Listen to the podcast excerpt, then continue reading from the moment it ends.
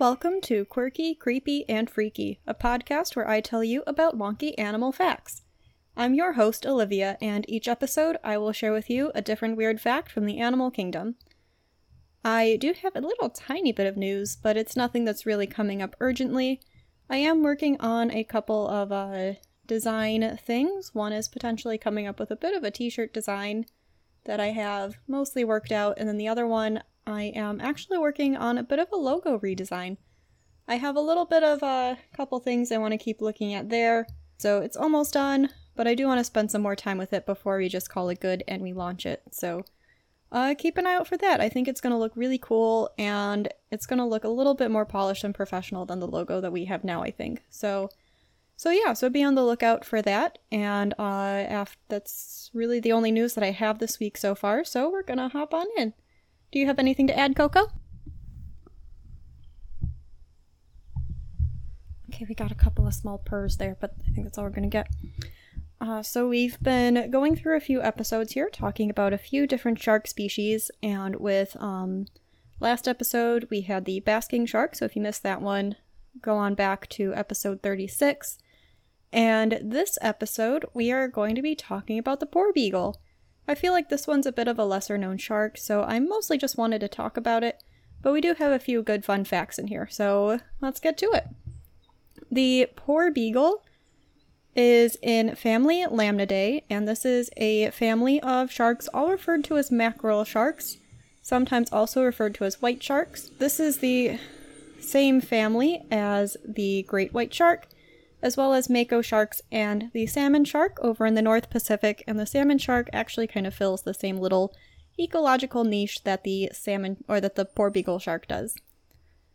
The porbeagle eats fish like mackerel, which is potentially what it could be named for, the family anyway, as well as herring, as well as some groundfish like haddock, cod, and flatfish, and they'll also go after squid. So, unlike the larger cousin, the great white, they're really not going to be going after seals or other larger marine mammals, but I'm sure if they found a dead one, they might take a little munch or two.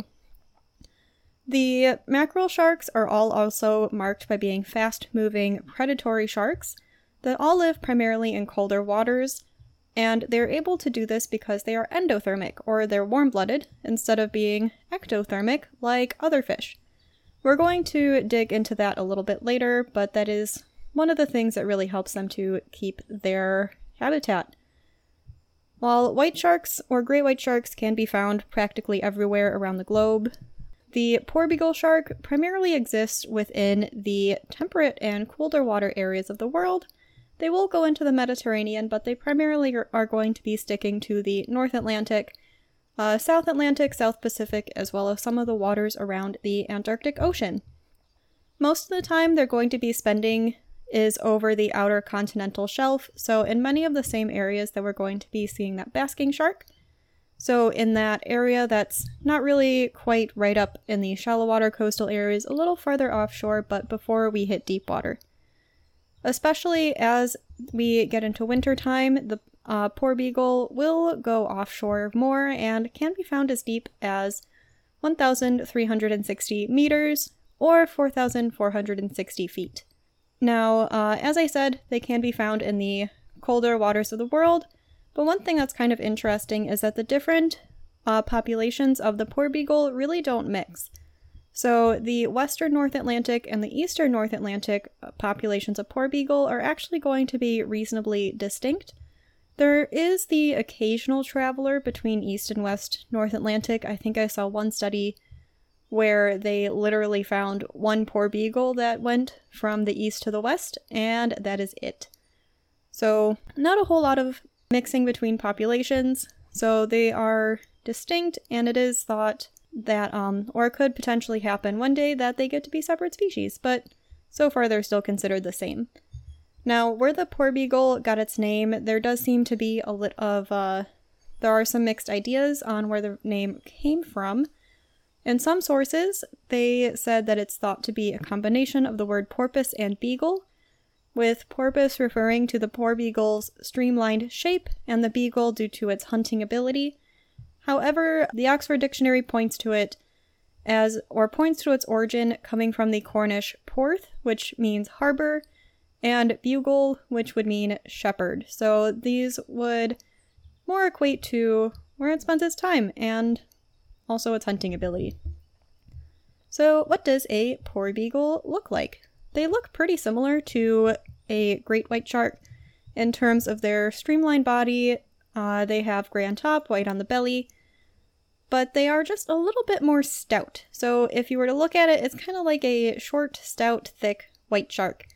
And there's one source that I found that made it sound a little bit mean. Like they said it was the thickest of the mackerel sharks. And I don't know. I don't think you should call sharks fat. I think that's how you get bit. Um, but they look like a short and stout uh, white shark, essentially.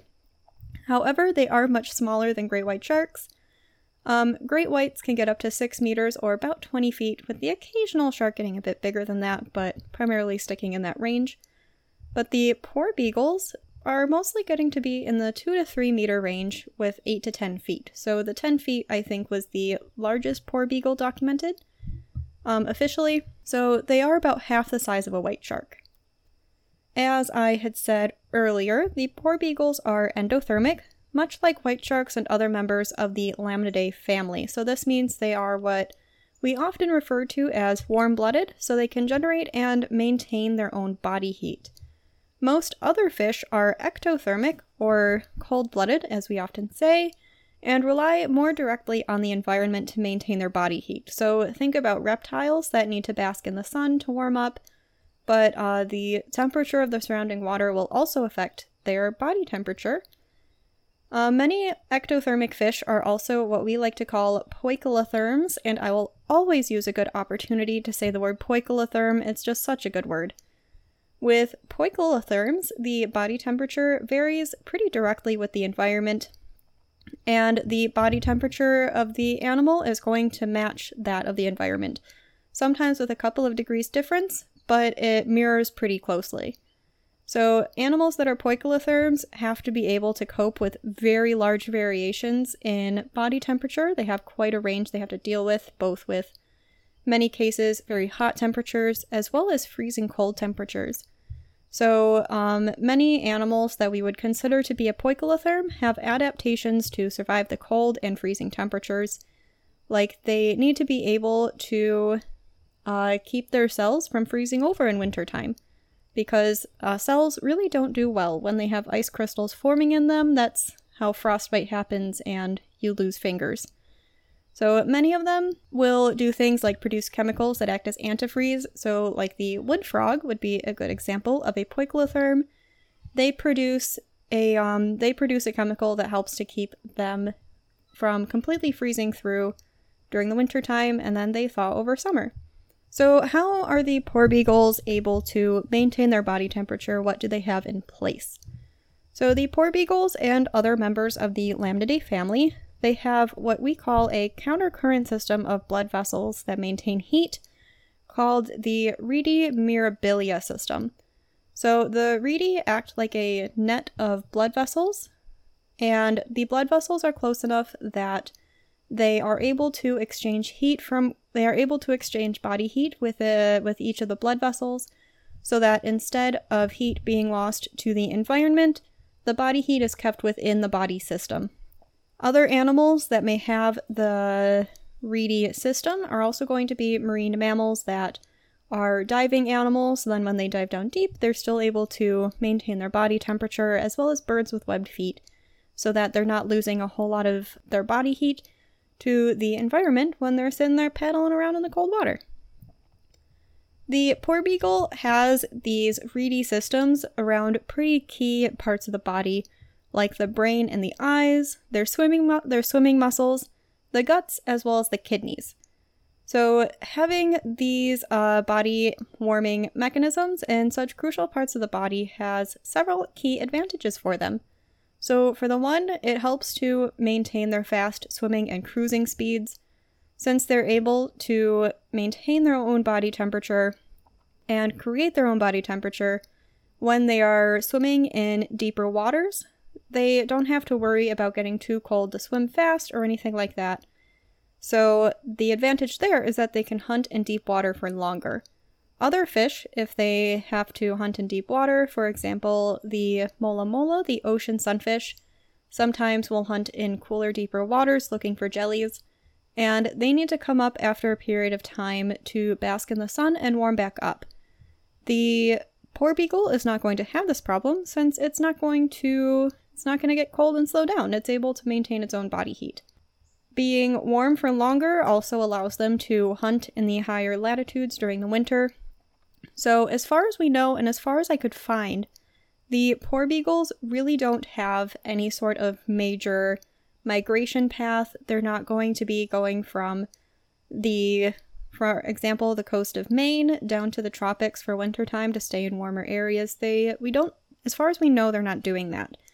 Instead, what their migration patterns have them doing is going from the shallower areas in the springtime and hunting in the deeper waters over wintertime. So, being able to stay warm helps them stay warm in colder areas, and then they don't have to go on these huge migration paths all the time. Now, the uh, maintaining heat around their brain and eyes, this is going to help keep up their visual acuity, which is really important if you are doing things like hunting fish in a marine environment, you're able to chase them down. And having reduced response times is also, you know, really important. You don't want to you don't want to get all laggy if you're if you're a top predator when you're hunting your fish or you're hunting your squid, you want to be able to make sure that you can properly react to whatever your prey is doing to maximize your opportunities of catching that fish. Because one advantage or one disadvantage that comes with being warm blooded is that it takes more energy to maintain the system since you have to spend a bit more energy to create and then maintain that heat. The ectothermic fish do have a bit of an advantage there. Um, much like reptiles, since they aren't making their own heat, they don't have to just eat all of the food quite as often. So the porbeagles and other lamnidae sharks are going to need to be eating quite a bit in order to maintain their metabolism. Now, much like basking sharks, porbeagles don't have too many predators, um, at least as adults, but younger, smaller porbeagles may be hunted by orcas as well as some larger sharks. So if they were to run into a larger white shark, then that might be a problem. Now, of course, humans have historically been an issue with the porbeagle, as we have been for many, many different shark species. So uh, I try to have it on a bit of a positive note right at the end, but we are going to be wrapping up the episode on a bit of a bummer note. Porbeagles have long been considered by sport fishermen to be a really good sport fish. apparently, they put up quite the fight. And starting in about the 1920s, the porbeagle was starting to be fished pretty heavily for its meat, oil, uh, fish meal, as well as for the fins for shark fin soup. The fishery kept growing, but then it eventually crashed in the 1960s and has since been considered overfished even on into the 90s. They did experience some boom and bust cycles, so in between the 60s and the 90s, there were some increases in the fishery again, but each time they've crashed. Globally, the porbeagle is considered a vulnerable species. They do have a slower reproductive rate, which contributed to the crash in the fishing industry. And um, because of the high fishing pressures, they are considered to be endangered in their local populations. So the western North Atlantic is endangered and is critically endangered in the eastern North Atlantic. Uh, globally, though, it's considered to be a vulnerable species by the IUCN. There have been some protective measures in place in order to try and protect the shark, if we look at the eastern North Atlantic and the Mediterranean, the European Union has protected the porbeagles since about 2011, and fishing for them is illegal. And the western North Atlantic population doesn't quite have the same protections, but it is still protected both in Canada and the United States with some fishing quotas, so only so many sharks can be caught in a year.